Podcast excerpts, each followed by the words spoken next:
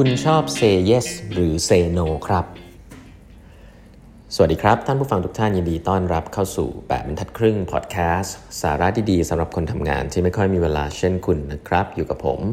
ต้องกวีวุฒิเจ้าของเพจ8บรรทัดครึ่งนะครับวันนี้เป็น EP ที่ 1596 แล้วนะครับ ที่เรามาพูดคุยกันนะฮะวันนี้จะเป็นตอนสุดท้ายนะครับของหนังสือ Anatomy of Breakthrough นะฮะของ Professor Adam Alter นะครับ ก็เล่ากันไปครั้งที่แล้วนะฮะหลาย ๆ ครั้งเนี่ยเรื่อง goal gradient นะฮะ creative cliff นะฮะหรือว่าคอนเซปต์ของการถามความเห็นนะครับว่าคุณควรจะถามความเห็นใครนะครับในเรื่องอะไรก็ไปฟังย้อนหลังกันได้นะครับเราล้วนจะเป็นผมว่าไม่เรียกเทคนิคอะผมว่าเป็นวิชาที่เอาไปใช้ทั้งชีวิตได้เลยนะฮะมัน simple มากนะครับแล้วก็วันนี้เราจะมาพูดถึงว่าเออถ้าเราถามหาความเห็นเรียบร้อยแล้วนะครับ อย่างถูกต้องแล้วเนี่ย ชีวิตมันจะดีขึ้นเลยไหมคำตอบก็คือไม่ใช่แน่นอนนะเพราะว่ามันยังไม่ได้มีอะไรเกิดขึ้นเลยนะครับสิ่งที่สำคัญที่สุดเวลาคุณมีความคิดนะครับแล้วคุณเริ่มมีความสงสัยอยากถามหาความเห็นจากคนอื่นเนี่ยอันนี้คือเรื่องดีนะคือคุณเริ่มสงสัยว่าคนอื่นคิดยังไงใช่ไหมแต่สิ่งที่สำคัญที่สุดที่จะ make or break แล้วก็จะทำให้ชีวิตคุณเปลี่ยนแปลงหรือว่า stuck อยู่กับที่เนี่ยคือเรื่องของการลงมือทำครับพาร์ทนี้เนี่ยพูดแล้วดูเหมือนง่ายเนาะ แต่ว่าทัศนคติของการลงมือทำนะฮะที่แปลกว่าทัศนคติของคุณเนี่ยเป็นยังไงนะครับ ผมเริ่มอย่างนี้ก่อนว่า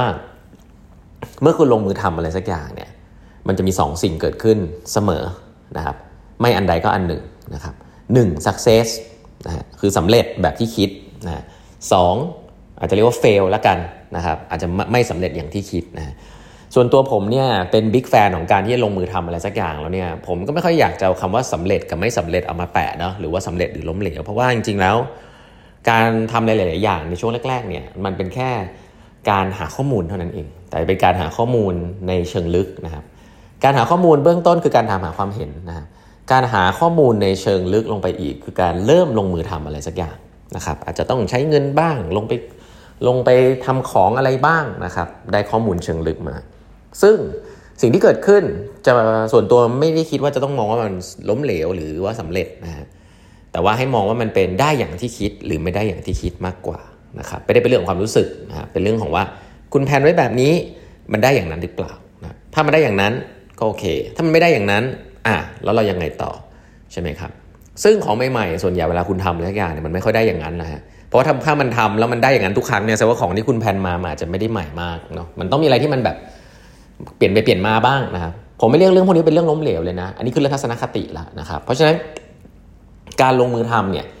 อีกมุมหนึ่งนะฮะในการที่เราอยากจะทำอะไรใหม่ ๆ หรืออยากจะประสบความสำเร็จเนี่ยมันจะเริ่มต้นที่การลงมือทำที่เรียกว่าการทดลองนะเขาเรียกว่า experimentation นะเริ่มต้นอย่างนี้ก่อนเลยนะฮะว่า ทุกๆความสำเร็จนะทุกๆการ unstuck ตัวเอง การทำให้ตัวเองไม่ stuck อยู่ที่ใดที่หนึ่งเนี่ยจะต้องมีส่วนเกี่ยวข้องของเรื่องการทดลองเสมอ คุณจะต้องเข้าใจว่า experimentation ที่ดีคืออะไรนะครับ experimentation ที่ดีคืออะไร การทดลองที่ดีก็คือการทดคือมันสามารถที่จะวัดผลได้นะฮะในเวลาที่ไม่นานจนเกินไปนะครับ แล้วก็ไม่ได้ลงแรงมากจนเกินไปนะนั่นคือการทดลองที่ดีนะเพราะว่าคุณสามารถเห็นผลได้เร็วนะครับ การที่คุณจะทำอย่างนั้นได้ คุณต้องสามารถ identify key assumption ที่คุณอยากจะ test ได้แบบเคลียร์นะครับอย่างเช่น เอฉันนี่ชอบวิ่งไหมนะนะฉันก็อ่านหนังสือกับเรื่องการวิ่งนู่นนี่นั่นอ่านเต็มไปหมดหาความเห็นใช่ไหมแต่สุดท้ายคุณจะรู้ถ้าคุณชอบวิ่ง หรือไม่ชอบวิ่งวิ่งมันดีหรือไม่ดีกับร่างกายคุณเนี่ยคุณก็ต้องลงไปวิ่งนะแต่ถามว่าคุณจะไปวิ่งมาราธอนเลยไหมคงไม่ใช่นะอาจจะต้องวิ่งรอบบ้านก่อนนะแบบง่าย ๆก่อนอะไรเงี้ยนะครับวิ่งกิโลนึงนะครับวิ่งกิโลครึ่งนะครับวิ่งกับเพื่อนอะไรเงี้ยคือทำให้มันง่ายสำหรับตัวเองเพื่อจะทดลองนะครับและการทดลองนั่นแหละนะครับ เช่นเดียวกันเวลาคุณทำไปแล้วนะฮะมันไม่ได้เกี่ยวกับว่ามันสักเซสหรือมันเฟลนะฮะมันเกี่ยวกับว่าสิ่งที่คุณคิดไว้ตอนแรกกับสิ่งที่มันเกิดขึ้นอะมันเหมือนกันหรือเปล่า ถ้ามันเหมือนกันก็ทำต่อ ถ้ามันไม่เหมือนกันคุณก็ปรับนะถ้ามันเหมือนกันแล้วคุณพบว่าเอ้ยการวิ่งมันดี คุณก็วิ่งต่อวิ่งเพิ่มขึ้น แต่ถ้าคุณบอกการวิ่งมันไม่ดี วิ่งแล้วรู้สึกไม่ชอบมันเหนื่อยมันเจ็บเข่านู่นนี่นั่น ก็เลิก หรือไปปรับไปขี่จักรยานทำอย่างอื่นสองสิ่งนี้จริงๆเนี่ย อาจจะเรียกว่าสักเซสทั้งคู่ก็ได้นะ เพราะคุณได้เรียนรู้อะไรบางอย่างนะอันนี้คือมุมมองที่ผมจะบอกว่า คุณจะไม่สตั๊กกับชีวิตตัวเองมากจนเกินไป ถ้าคุณ move จากการคิดถามความเห็นเนี่ยมาเป็นการลงมือทำและการลงมือทำที่เราพูดถึงเนี่ยคือเรื่องของ experiment นะครับจริงๆหนังสือเล่มนี้เนี่ยพูดชัดเจนนะว่าอยากให้สำรวจตัวเองว่าคุณเป็นคนประเภทไหนนะครับ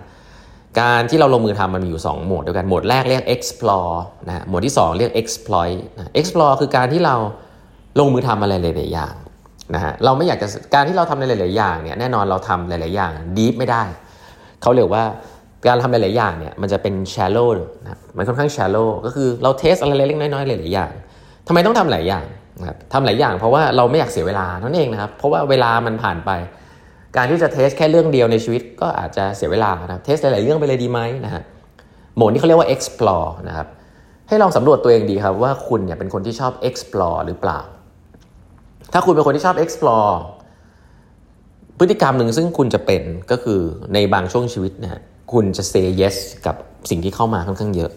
คุณจะลองนั่นลองนี่ เวลาคุณมีไอเดียคุณก็อยากจะทำคุณ say yes ให้มันนะ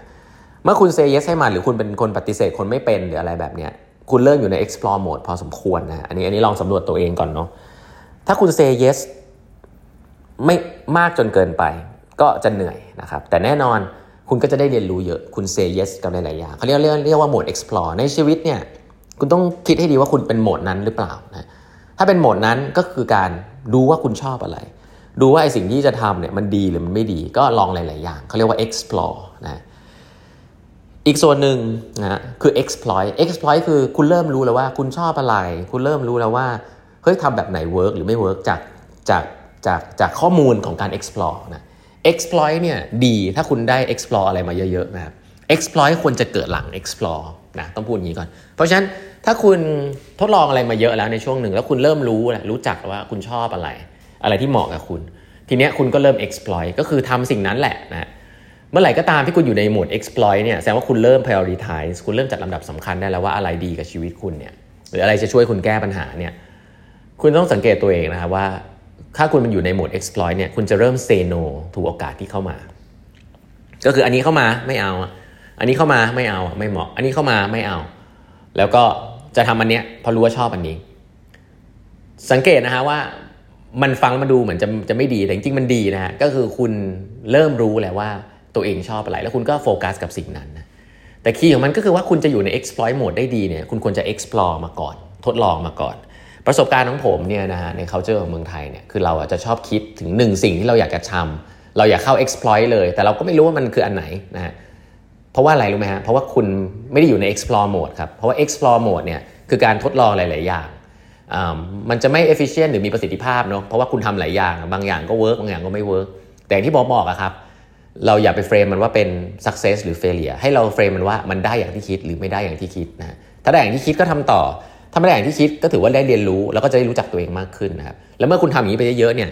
คุณจะเข้าสู่ exploit mode ได้แบบมีประสิทธิภาพมากกว่าคนอื่น เพราะคุณจะมั่นใจว่าคุณชอบอะไร ไม่ต้องฟังเสียงคนอื่นนะเพราะฉะนั้นการหาข้อมูลจากโซเชียลมีเดียนู่นนี่นั่นไม่พอนะการหาข้อมูลจากเพื่อนไม่พอ คุณต้องลงมือทำ experiment ด้วยนะ experiment ก็คือ explore mode นะฮะเสร็จปุ๊บพอคุณ experiment เสร็จแล้ว